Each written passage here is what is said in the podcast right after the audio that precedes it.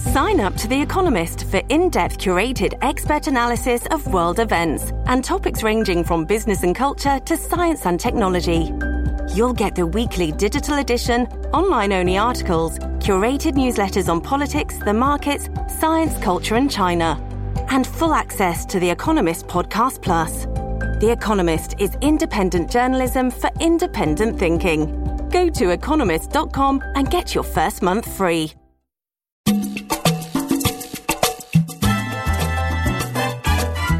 Hi, everyone. Welcome to New Books in Latino Studies.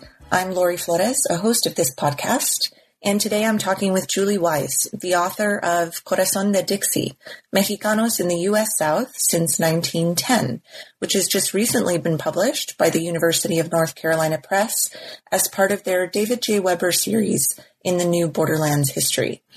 Julie is an assistant professor of history at the University of Oregon. Her research and teaching explore themes of identity, citizenship, migration, race, and nation in a hemispheric and a global context. I actually met Julie several years ago at Yale University. I was an undergraduate student, she was a graduate student, and we were paired together in a seminar to present on a book together. And ever since then, Julie and I have followed each other through a variety of stages in our careers, from writing our dissertations to our first jobs to now our first books. So I'm so happy and proud to be talking with her today. Hi, Julie. Welcome. Thank you, Lori. It's so exciting to be interviewing you. I'm so happy about this book of yours. Thank you. It's exciting to be talking about it with you. Extremely exciting. Yes. So um, I want to start out by asking you to tell us more about your background. One thing I loved about the book was your acknowledgments. They're just so beautiful and reflective of, you know, how interesting a person you are. So tell us a little bit more about where you grew up, your previous I know you worked in Mexico before you went to graduate school. Um, so tell us a little bit about yourself before you came to the subject matter of this project. Sure. Well, I was raised in Los Angeles, California, in the San Fernando Valley.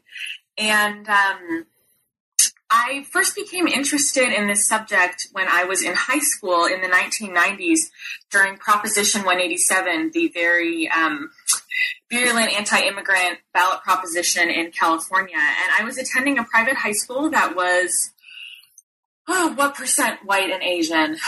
90% white and Asian. In my graduating class of 280 something, there were two self-identified or three self-identified Latino students.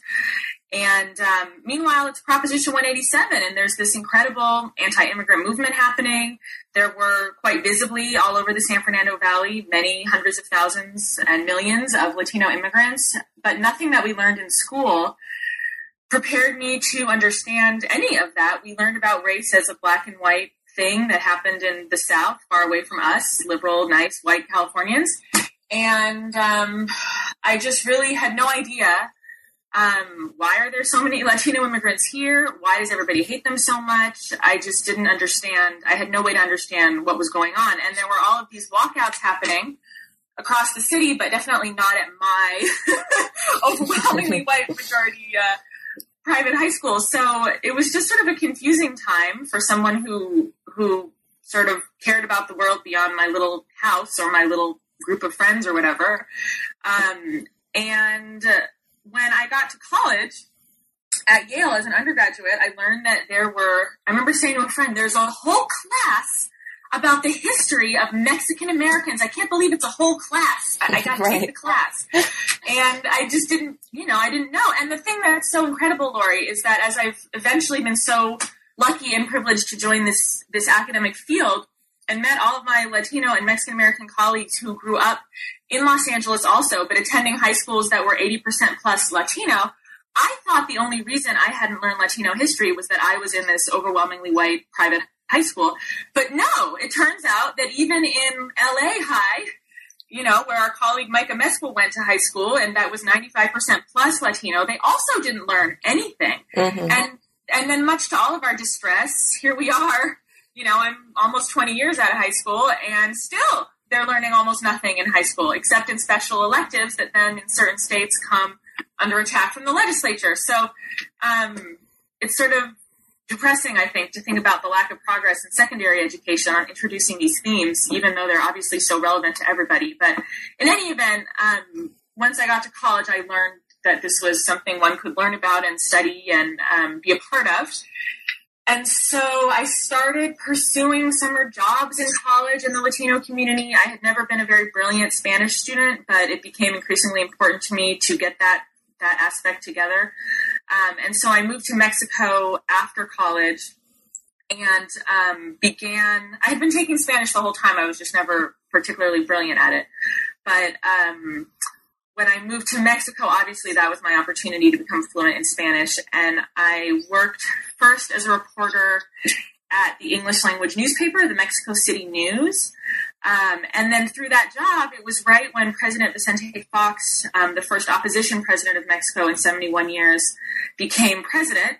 And um, so through that job as a journalist, I interviewed someone that had become his uh, sort of top advisor for issues related to Mexicans living in the United States. And at the conclusion of that interview, this person, Juan Hernandez, who's um, excuse me, was a dual citizen, a Mexican father and an American mother, a white American mother. Um, he, excuse me, um, at the end of the interview, sort of, we started talking, and long story short, I ended up working for him as his uh, speechwriter and um, sort of getting involved on the side of the Mexican government with understanding what was happening with Mexican immigrants in the United States. And this was from early 2000 until really shortly after 9 11. Um, and it was a time, it was a time when the economy was doing really, really well. And actually, Latino immigrants were really popular in general. Is sort of you could see in the media. It was right when people understood that this was a very important demographic after the 2000 census. It was when advertisers were understanding this was a very important market. Mm-hmm. It was when the business side of the Republican Party really dominated the debate in terms of, you know, we need this workforce. Um, and so it was just a very different time. And, uh, you know, after 9 11 happened, it was clear that a lot of doors were closing in that area. And through some political things happening on the Mexican government side, the office was closed, and I came back to LA and did immigrants' rights work at a legal aid agency for a year and, and applied to graduate school. And it was also during those years that I became intrigued by the issue of um, immigration to the South. Right. So when you got to Yale to do your doctoral work, how did you? So this inter, this interest in the South sort of started before graduate school, and then Correct. it just went on to develop into your dissertation. Correct. So you say in the book that the South is a distinct kind of borderland, and your book certainly helps us think of the South very differently than perhaps we have learned about it, um, you know, in our previous schooling, but also, you know, in recent scholarship in the field. I think your book is very valuable in that it gives us a different way to look at the South. Um, but first of all, you know, I'm, I'll ask why start in 1910? Why is that the year that your book starts to examine this region as important in Latino history? I think I think if we were to look at Latino history more broadly, we would probably take it back farther because of, of relationships in the Caribbean. But certainly looking at Mexican American history, 1910 is the year that most of us start to think about modern immigration driven Mexican American history as opposed to the histories that began more departing from the conquest of the Southwest and the incorporation of Mexican origin people into the United States through conquest. Um, 1910 was the beginning of the Mexican Revolution and the beginning of large scale Mexican immigration to the United States. Although my colleague Sarah Cornell at Amherst has written, and the book does cite, um, about some small cases of attempts to import Mexican workers to the South in 1904 and 1905. Um, and our colleague um, Valeria Jimenez Almendaris looks at Mexican um, Mexican musicians and other sort of cultural people going back and forth between New Orleans and Mexico in the 19th century. So there's certainly a history that that goes back farther. But since I'm looking largely at immigration, certainly 1910 is is the, the, the key year that we think of these things as having started because that was when the Mexican Revolution began, which was such a precipitating force in Mexican immigration in the early 20th century. Right. And I thought it was interesting that the way that you start out each chapter, I really liked it because you start each chapter by talking about a photograph or you present, you know, your readers with a photograph or a series of photographs and you talk about them, analyze them, and sort of give your readers an entree into the subject of each chapter. So, what made you decide to use that narrative technique? Because I think it's it's an interesting one, and it's one that um, is different from a lot of books. Fascinating question. I love that question. I think now that I reflect on it, which no one has asked me to do, um, I think it actually has to do with my own personal learning style. To be honest with you, I I have no talents whatsoever in art or photography, but I am often a visual learner. When I try to recall something, I often recall an image or the way the notes looked on my page, on my piece of paper. Um, and so I just thought, I guess I thought it would be helpful to the reader to have a key image to associate with each chapter to help them retain the information and remember sort of visually what's the main point of this chapter. And I thought if I could put a lot of meaning into one image for each chapter, that that would actually help the reader connect to the chapter and, and retain the information. Yeah, it's very effective. And I think the way that you do it for these different places you examine New Orleans, Jim Crow, Mississippi, Arkansas, Georgia I think you find a really great image to start each chapter. And I think it's really effective, um, not only for you know researchers and scholars reading this, but also students. I mean, this is a great book to teach, I think. Uh, so, what I'd like to do is kind of have you take us through some of your chapters. You start with New Orleans. Mm-hmm. And, you know, the way that you write about New Orleans, it seems like such a unique place and a unique city if we look at the history of Mexican Americans and Mexicans in the Southwest, for instance, it looks totally different in New Orleans. Can you talk a little bit about how Mexican migrants found themselves in a completely different social place in New Orleans. Sure. Um, you know, it's funny you should say that because in Southern history, of course, Southern historians um, get very annoyed when New Orleans is always trotted out as the great exception to Southern history.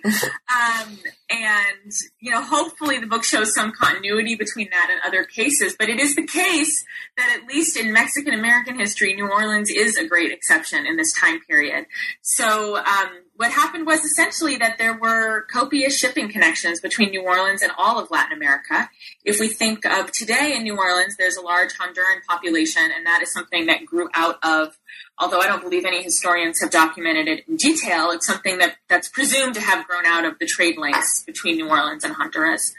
Um, and so, but in the early 20th century, particularly during the years of the Mexican Revolution, Mexican immigration was the number one source of Latin American immigrants to New Orleans.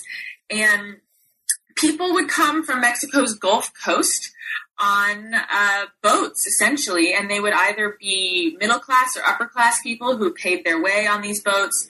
Perhaps some of them, or some of them, were more conservative. They were fleeing what they believed was the sort of left wing excesses of the Mexican Revolution that they thought were going to be threatening their property rights or their livelihoods.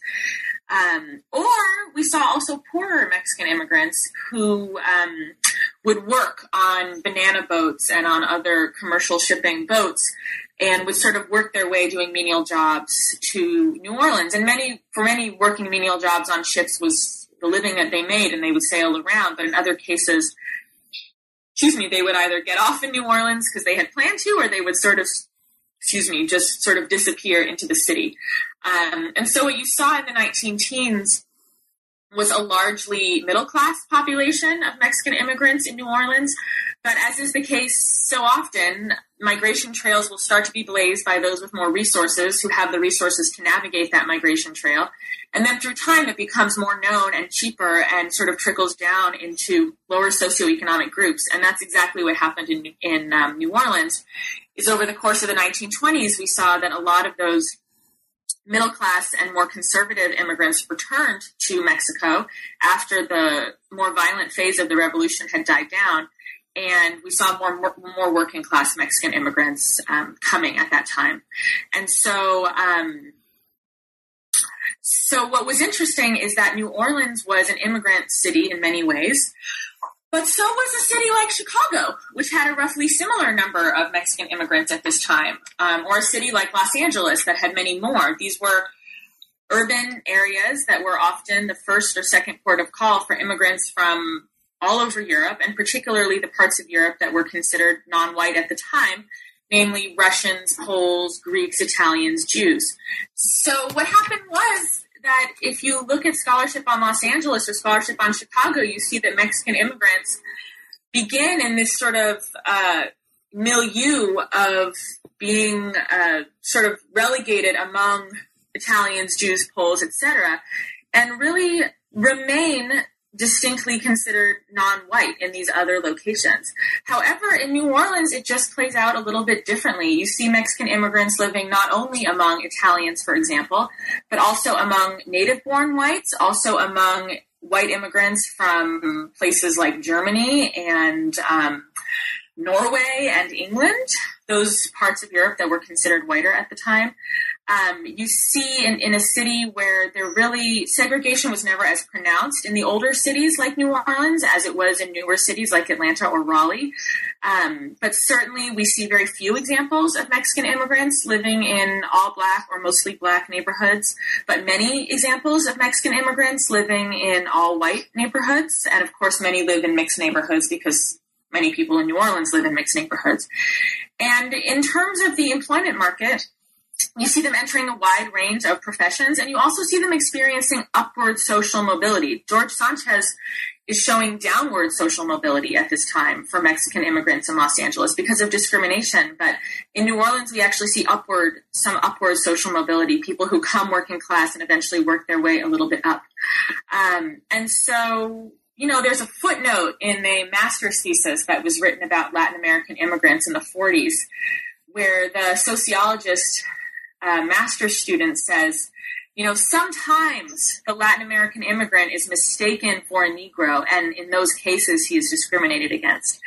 Um, so it's certainly easy to imagine that those who were darker skinned uh, were mistaken for African Americans or, or treated very poorly in particular scenarios.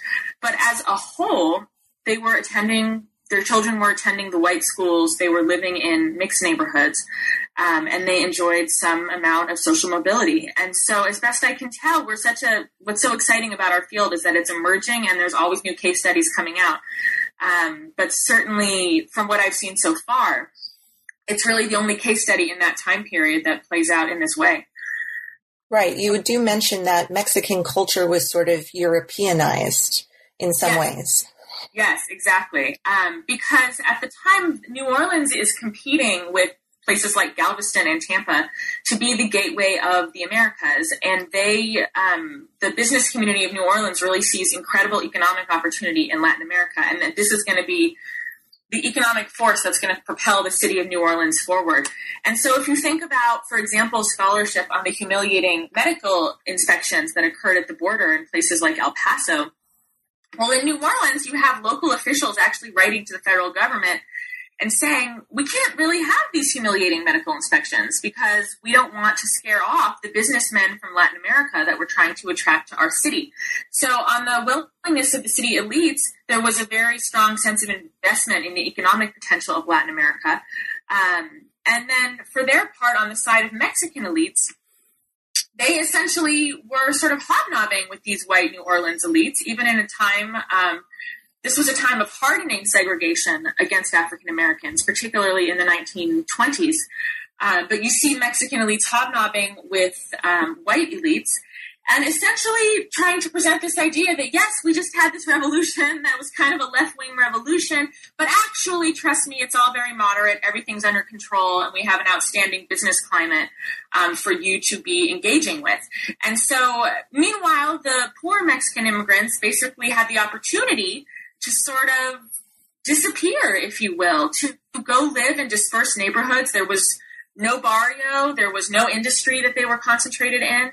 Um, and so working class Mexican immigrants really had the opportunity to not have a community life and to sort of really just disappear into the city um, as an identifiable group. And that's ultimately what they did. Right. And in the 1920s, it's interesting because we see this ramping up of you know, the national immigration bureaucracy. The Border Patrol is founded. And like you said, those migrants crossing over land are enduring these kind of very heavy medical and physical inspections. But this maritime migration makes things different. Yes, that's exactly right. Because they're coming on ships with with upper class Latin Americans and also with American businessmen. And there is attempts by the federal government. People are boarding these ships to do medical inspection. And certainly it could have been the case that someone who appeared to be a working class Mexican or Latin American immigrant would be particularly targeted for that. But you really see on the part of local authorities pressure on the federal government not to do that and to make these medical inspections as quick and painless or even perfunctory as possible, um, essentially because they they don't want to do anything to hinder trade. And it's interesting; it just reminds me of you know boom times later on in the 20th century when you have local authorities pressuring the federal government no immigration enforcement in my area because we need this labor force. It's for a different economic reason the promotion of trade versus the need for a labor force but it's still that same dynamic that in some ways plays into the southern states rights sort of anti-federal government history that we've obviously seen in that region for many hundreds of years. Right Julie, in your chapter that comes after New Orleans, you move us to Jim Crow, Mississippi. So in that state, how did Mexican migration and the position of Mexican migrants in that racial hierarchy of white and black, how did that look different? Well, it sort of changed, it really changed over time. So what happened was that, you know, we shouldn't be surprised Southern white uh, cotton planters have been, since emancipation, looking for sources of immigrant labor that they believe will allow them not to rely on African Americans anymore, or will make it easier to rely on African Americans because there's direct quotes in Moon Ho Jung's work where basically the planters are saying, you know, if we bring in Chinese, the blacks will see them and that will teach the blacks that they need to do this job at any price under any conditions and that we're not we don't actually need them as badly as they think we do of course none of these experiments worked but we shouldn't be surprised that um, that mississippi cotton planters are seeing what's happening in texas and california and the incredible labor source that cotton planters in those places have via mexico and mexican immigration and they want that labor source too. So they begin sending recruiters to South Texas. Um, and Sarah Cornell's work that, that, shows that some of this was going on as early as 1904 and 1905, but it's really picking up after you know World War One and in the in the Roaring Twenties. Um, they're sending recruiters to Texas, like everybody is. You know, Midwestern you know, Midwestern agricultural interests are recruiting in Texas at this time, California, Arizona, Colorado, you name it, everyone's going to Texas to try to bring Mexican workers to their work sites. And of course, we know that the Texas agriculturalists are not pleased about this and are using every means, including violence, to keep Mexicans and Mexican Americans in their place. Um, but in this case, the the Mississippi planters do succeed in recruiting Mexican workers to the Delta, um, the Mississippi Delta area. I put the peak of that around 1925. There were observers said probably about 5,000 Mexicans and Mexican Americans working on Mississippi cotton plantations at that time. And at one point, a priest says that every single plantation has Mexican workers on it. And these observers use the word Mexican, um, but when I look at census data, I see that it was about five six Mexican and about one six Tejano, um, but that almost everyone had been living first in South Texas. And so what happens is that when these immigrants are recruited, immigrants and Mexican Americans are recruited, they are made fabulous promises. You're going to make eight dollars a day. Um, they're made fabulous promises by the enganchadores, the recruiters, but when they get to Mississippi, they're essentially treated the same as African Americans were. They're paid whatever someone feels like paying them, um, and they are definitively subject to violence if they try to leave their work sites. Um, death, violence, imprisonment, is what befalls them if they decide that a particular plantation uh, is not living up to what was agreed upon when they signed up with their enganchador. Um, but the difference is, and this is something that's similar to New Orleans, um, that Mexicans have this international source of power that African Americans do not have. Um, and that source of power is the post revolutionary Mexican government, which was not I wouldn't over exaggerate their power, but the power that they had, they were able to use effectively. And so you see cases where word gets back to Texas or to the Mexican consulate in New Orleans about difficult or uh, violent conditions on these plantations. And eventually the Mexican government in Mexico City gets alerted and intervenes, either with the U.S. federal government or with local authorities in Mississippi. And they're basically able to uh, exert some pressure on these local authorities and on the U.S. federal government to somewhat improve the conditions of Mexicans and Mexican Americans in Texas. Additionally, Mexicans and Mexican Americans at this time have these family networks that spread through South Texas, through Mexico, in many cases through the Midwest or California or throughout the United States, they have, through family networks, familiarity with a wide variety of work opportunities throughout the United States. Um, and so, in that way, they're also they're also more difficult to control than African Americans because they have family networks in all these different places and an, a greater ability, frankly, to escape and go to a different place and an understanding that they can get a job in a different place. Um, and so as a result, they just end up being, um, they end up being a bit more powerful than African Americans were in this particular time and place. And as a result, over time, we see that the planters are actually forced to treat them better, and they start to be treated better than African Americans over the course of the 1920s. And at the end of the 1920s, they actually secure their children's admission to the white school, um, at least in one part of the Delta. Again, because the Mexican government intervened on their behalf. So planters basically thought and at the beginning, it certainly was the case that they were being treated the same as African Americans. But over time, they had leverage that African Americans didn't have, um, largely through their government and through their family networks um, that enabled them to have more mobility. Uh, and so as a result, uh, we start to see really by the 1930s that now the kids are in the white schools. We know that white power holders in this region are really obsessed with the issue of present, preventing the rise of African Americans, and they are more focused on that. And ultimately, we see that if, if admitting Mexicans to the white side is what it's going to take to uh, continue having access to this labor force, the white power holders are basically willing to do it. Uh, and so, as a result, you start to see Mexicans and Mexican Americans marrying white people by the 1940s. Um, during that decade, some are excluded from white schools, but more are admitted. Uh, and finally, by the time we get to the civil rights movement, Mexican Americans, uh, those that are from the Delta, are largely on the white side. I can't think of cases where they are activists against desegregation, but certainly I also can't think of cases uh, where Mexican Americans in the Delta were fighting with African Americans. There's other scholars that are looking at uh, collaboration between UFW organizers from the Southwest who came to Mississippi. But in terms of the Mexican Americans that were from there, um, they really they would do things like uh, change the spelling of their last names. Even to this day, when one goes to the Delta, um, you see people who are dark skinned who have a Hispanic surname, and they're hanging with white people. Everyone knows that they're a little different from the other white people, but they're still white people. And um, you know, my experience trying to ask some of them about their experiences is that it's it's really not on the table to discuss it. It's it's daddy came from Texas or granddad came from Texas, and that's it.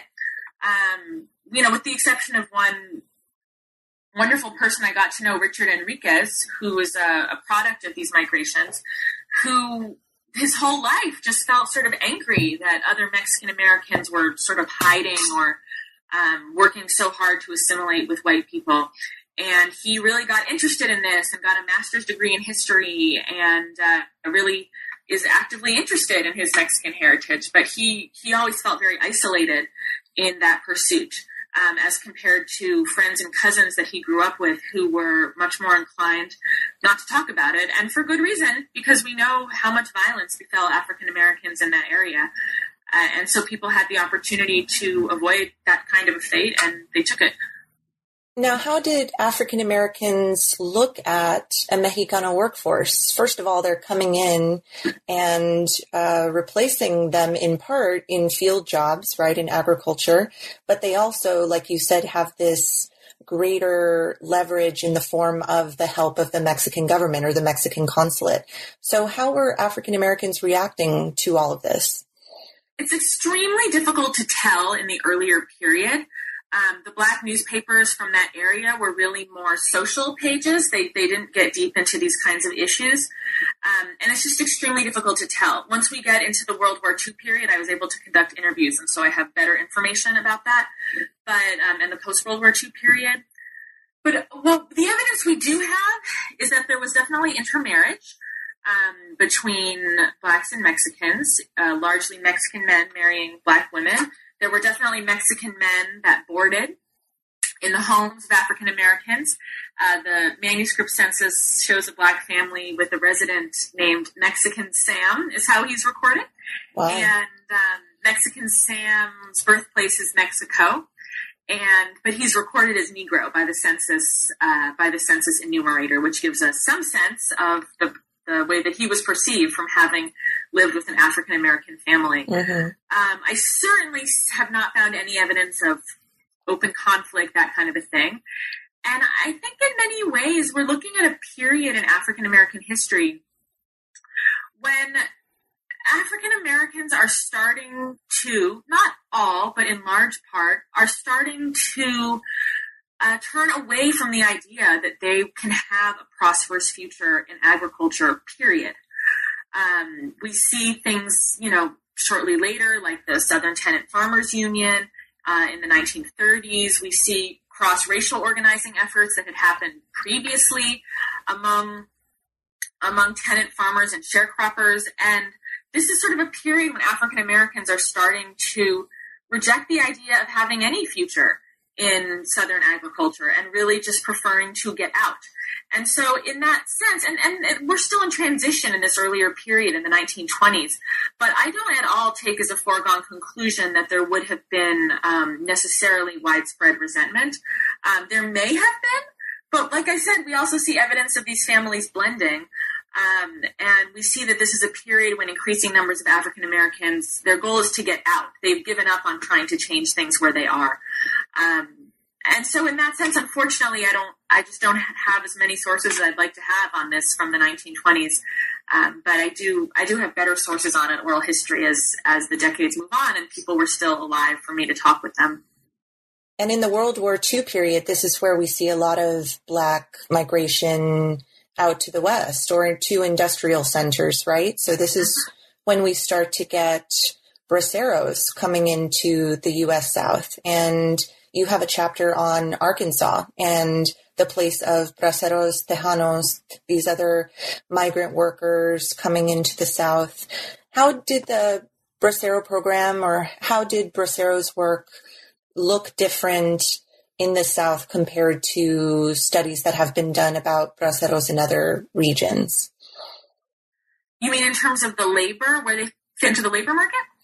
Well, I know that you talk a, a, lot about the consulate continues to be a big actor in Arkansas, and the consuls continue to offer help in some measure to braceros who were complaining about mistreatment, um, deduction of illegal deductions of wages, their food, their housing, these other conditions that they're experiencing in my own work in the Salinas Valley, I found that the consulate was not very helpful. So, do you think that there was something in particular about the South that made the consulate a bit more powerful when it came to helping braceros, or do you think it's just uh, an individual matter of locality and there's no generalizations to be made there?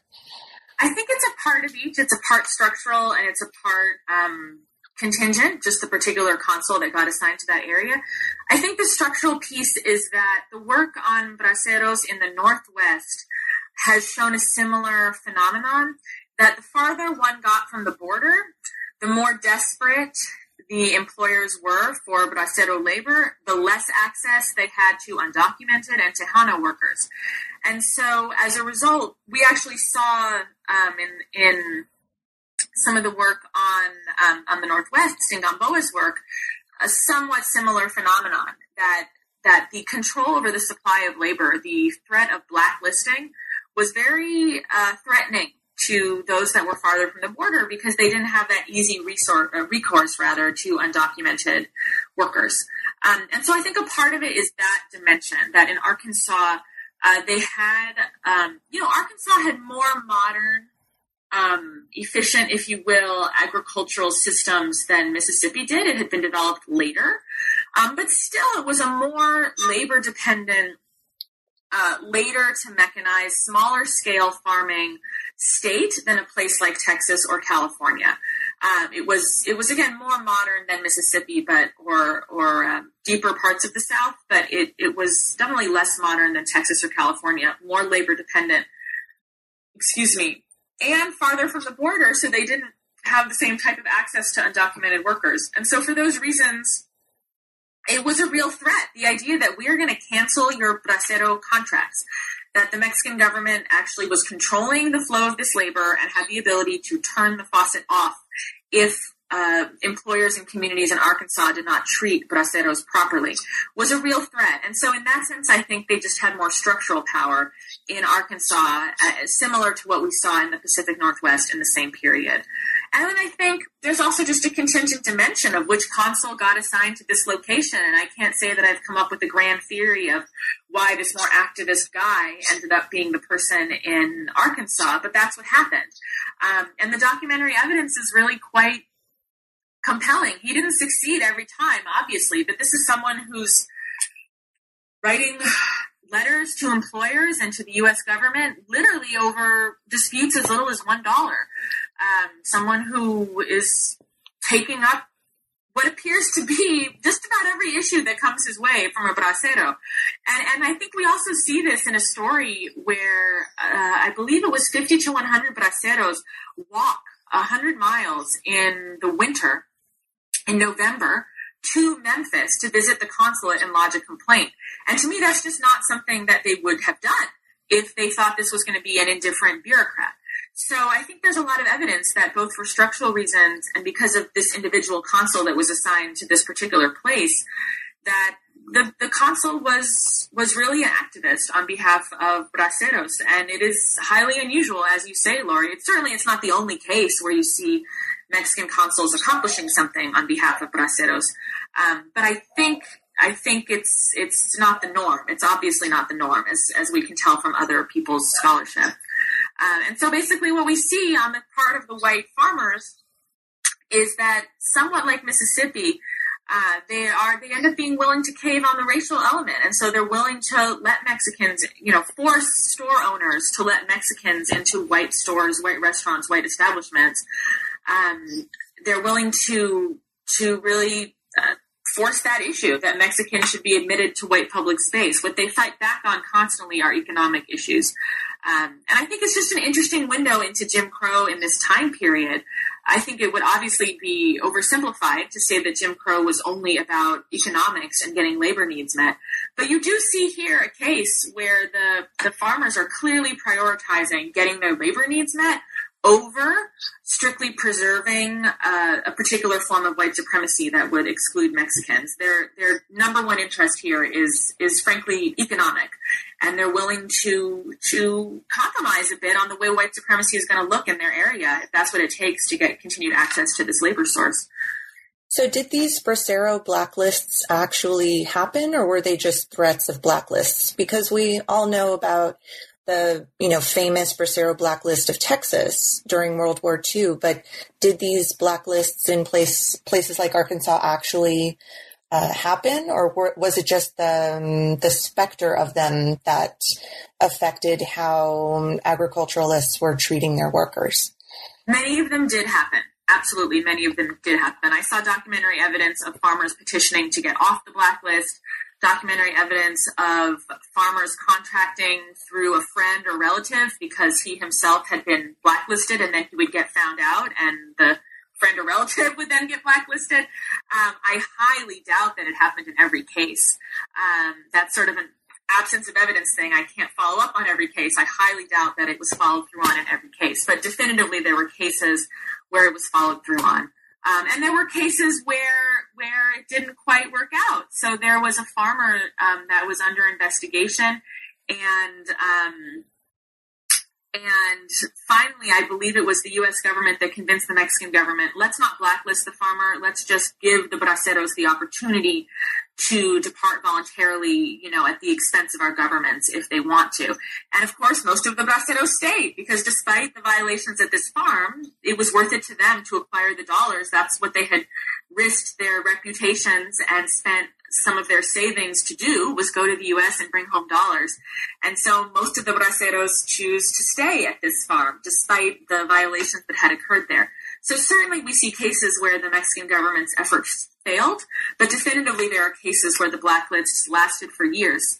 Um, and farmers were excluded from from bracero contracting for years, uh, and so that was enough to scare other farmers. Once you have invested in planting the crop, you need to get it out of the ground.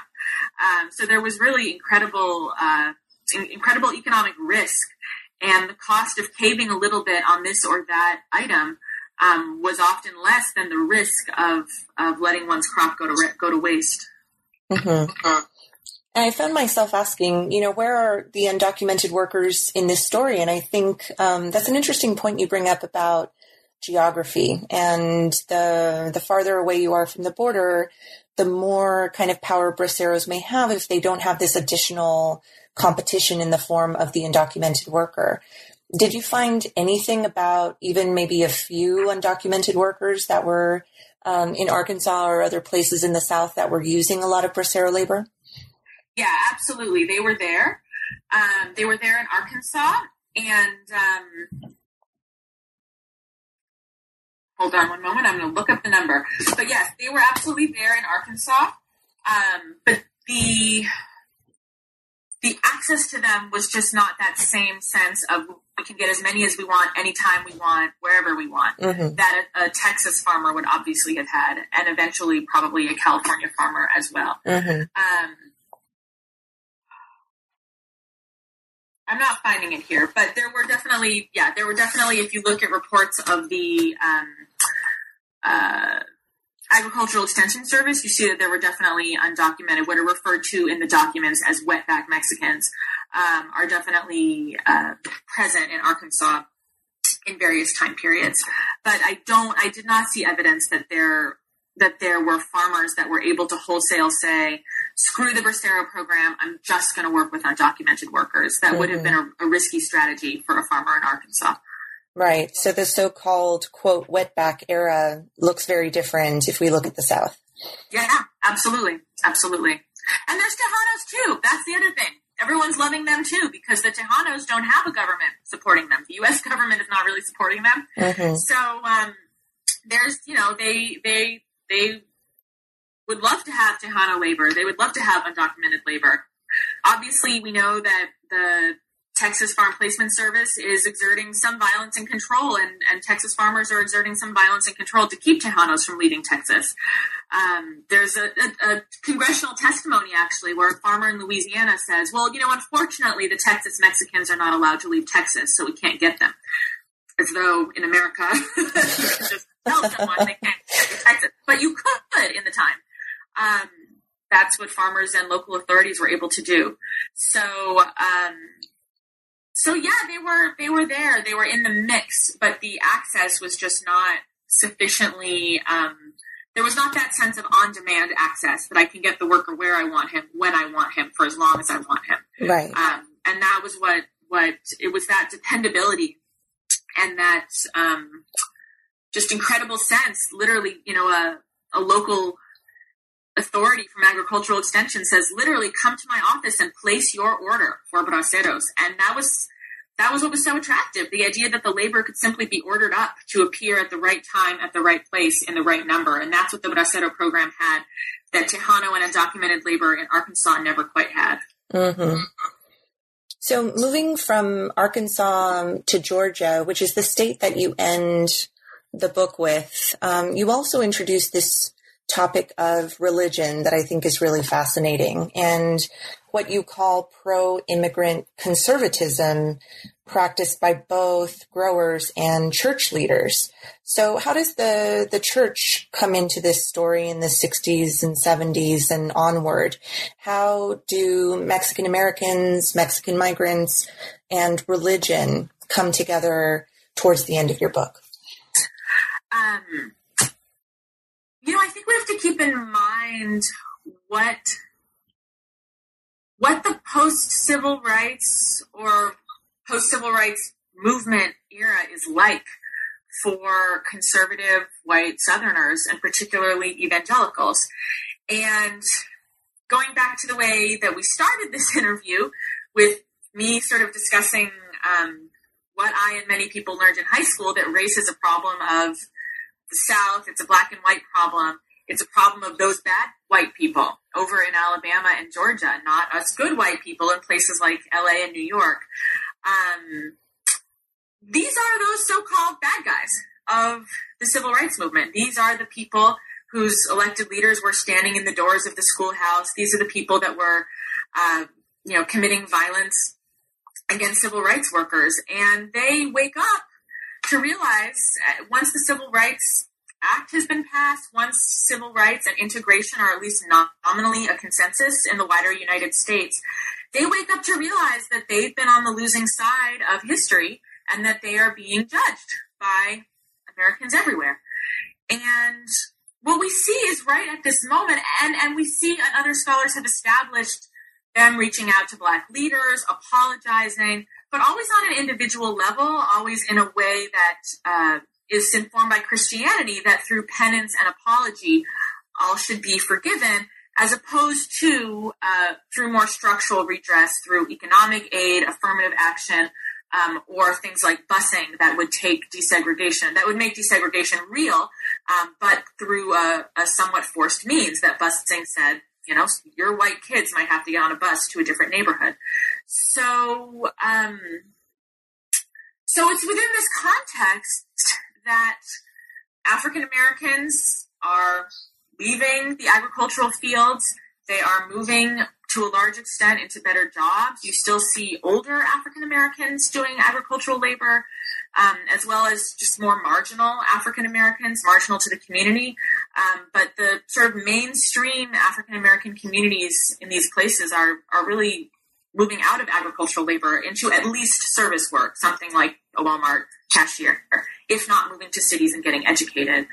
Um, and so it's within this whole context that white growers, many of whom are evangelical themselves, are recruiting Mexican Americans, first it's Tejanos, to their fields, and eventually this leads to the recruitment of Mexican immigrants.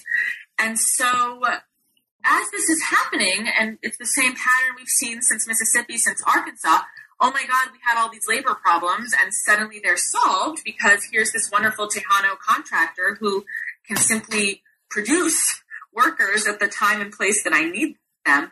Um, at first from Texas, later from Florida, eventually from California, and of course from Mexico and other parts of Latin America. Within that context, you also see white churches really seeing this as an opportunity. Of course, it's an opportunity for evangelization because even though evangelization is happening in Latin America at this time, the vast, vast majority of uh, Mexican immigrants and Mexican Americans at this time to the South are still Catholic. So, of course, this is an opportunity to save souls, but it's also an opportunity in a way to redeem white evangelical Christians who uh, now have mostly come to accept that they were on the wrong side of the civil rights movement. So here is this group of people that are very vulnerable, very in need of charity, who come from a different part of the world. Many of these white evangelicals had been to Latin America as missionaries, had fallen in love with Latin America, had learned Spanish. And so instead of treating these newcomers as a racial threat, although that absolutely happened in certain times and places, we see particularly in the ag areas that they treated them as opportunities for charity and opportunities to um, to integrate someone who was different from them into their church community. And, you know, we see cases where white evangelical churches in areas that are 50% or more black are focusing their charity on the Mexican migrant camp, which is just in so many ways easier for them. There's not that long and um, contentious history that they had, probably with many of the very same black pastors that are still um, in these black churches. And, and African Americans have their own power structures, their own charity networks, and are maybe not so eager to just forgive white people for um, the many decades and centuries um, of racial oppression that they had endured. And so it becomes easier and less complicated and very attractive to uh, offer charity and uh, sort of even welcoming people into your home for Christmas, that kind of a thing, to really reach out and make a massive effort with the Mexican migrant workers um, becomes very attractive to these white evangelical communities. And of course, it's attractive to the farmers who are thrilled with this labor source. Um, and so, uh, as a result, you see these two very powerful white constituencies in the agricultural areas of the South really uniting behind this idea that, yeah, Mexicans can be here and it's okay. Um, and you see even their, their very own white children maybe marrying Mexicans. Um, and that's not to say that there aren't elements among the white and black communities that are not pleased about this. But it's the more powerful members of society, the churches and the farmers, who control largely the public discourse and and create this environment in which uh, open expressions of hate toward Mexicans of the sort that we're unfortunately seeing so prominently today are really not welcome in these southern communities, um, agricultural communities at this time. Now, of course, on the flip side, uh, the Tejanos and later immigrant workers are really expected to um, to be grateful, to uh, comply with local norms, and most importantly, not to become involved in labor organizing. But this is ultimately a bargain that they accept. Um, they are able to um, be in an environment where, let's say, the police are encouraged not to harass them by both evangelicals and by local authorities. So, in exchange for personal safety, and the ability to work and stay in town and raise a family and earn money, and many of them were able to advance economically at that time. Um, they mostly accept that bargain, and so we see in the 1970s and 80s, which is a, a really widespread time of labor organizing among Mexican and Mexican origin workers throughout the U.S. We really don't see that happening in Georgia. Do you think in the 21st century this church or religious religiously based charitable spirit is no more? Is it gone? I think it's around, absolutely. And we've seen, um, we've definitely seen major national evangelical organizations that have come out in favor of humane immigration reform, including Amnesty. However, I haven't heard them in the news lately. Right. you know, I think they, have just been drowned out by this other side that I explore in um, in chapter five about about Charlotte, North Carolina, this, this sort of other side that I explore in terms of um, populist, sort of white middle class populism that is concerned about the distribution of public resources and really takes a page from Prop 187, which again was going back to the beginning of our interview, my impetus to become interested in these topics, where basically you had suburban Californians saying, we don't want our tax dollars paying for these people's education and healthcare. And so that uh, type of discourse finds its way to the South, really in the last decade is really when I would best date it. All you see inklings of it before, but really in the last decade, that kind of discourse finds its way to the South, and you see this very strong anti-immigrant voice coming from the white middle class excuse me, and I think we can add to that now with Donald Trump's sort of activation of anti immigrant parts of the white working class. So, as a kind of wrap up to discussing the book, what did what was your favorite part about doing this whole project? And then on the flip side, what did you not get to do in this book that you hope future scholarship will do? Oh, that's such a great question. Um, I think my favorite part about doing this project was the people that I met doing it. People like Richard Enriquez, a fourth generation Mexican American Mississippian. Um, people like the Horcasitas family in New Orleans, who are fourth generation Mexican American Louisianans. Um, the African American, um, the elderly African Americans who were willing to speak with me about their experiences with braceros in Arkansas in the 1950s. Uh, the I was able to speak with anti-immigrant to try to understand the logic that that animated their anti-immigrant sentiments, and I feel that I learned a lot from that experience. So it was really the people that I met in a in a part of the country that I hadn't had the opportunity to explore previously. Um, that for me left the biggest impression, and that I just feel very lucky to have gotten to know some of these amazing former migrant workers who went on to become great educators of, of migrant college students. People like Javier Gonzalez at Abraham Baldwin College in South Georgia. Um, so these were these are the people that that animated the project for me and that helped me feel that it would have an audience besides academia. Um, that there were real people in the South who were the products of these migrations, who were very eager to see those migrations chronicled in a book um, and to sort of understand the wider context of their own families' experiences. Mm-hmm. I think all of us that do oral history agree that that's one of our favorite parts of our research is just getting to meet people and remind yourself that these are real people you're writing about. Absolutely, absolutely. And even in cases where the actors themselves were deceased, um, where I was able to find the grandson and the great grandson and that kind of a thing, uh, and sort of just talk to them about their family history was was just a really wonderful experience. And I just feel very lucky that people were willing to take that kind of time with me. Um, and in terms of what I didn't get to do, I just there's just so much. Yeah, you know, it's the whole South, so uh, there's there were significant numbers of Mexican immigrants in the 20s in rural Louisiana, about whom I really didn't get to write very much. Uh, certainly, once we get into the 70s, there's a million other parts of the South that had Mexican and other Latino immigrants just waiting to be written about, and those stories may be very different from the ones that I told. Um, and I just think there's so many key issues that are raised, such as the relationship between African Americans and Mexican Americans or other Latinos that really just bear much deeper examination through time because these are the things that media commentators like to make silly statements about and like to say things like the Latinos will never vote for Obama, which obviously didn't happen, um, you know, because he's black and Latinos are inherently racist against black people. These are the kinds of commentaries that are out there, and I just think it's very important to to find those historical moments when we can penetrate these questions in depth. And I found some in this book, but there are obviously so many more.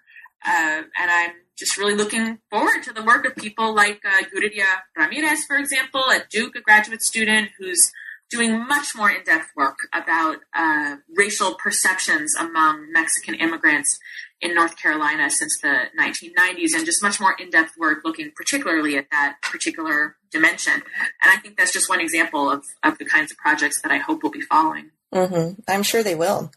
And I wanted to ask you about your website. I know you've created this fantastic companion website to your book. Can you tell us what we could find if we went there? Sure. It's uh, corazondedixie.org. And I provided the content, and the website itself was created by the Digital Scholarship Center at the University of Oregon, which is a very amazing operation. And basically, the website has primary sources from the project in both English and Spanish. And it's set up for teaching, really, so that instructors could send their students either just out of curiosity to look and see what are some of the primary sources upon which this book between covers was based to remind our students that it all started with fragments and documents and that my interpretation is not the only one. The student, if they have access to the primary source, might have a different interpretation than Weise does and could maybe have the opportunity to articulate that in a paper or an assignment.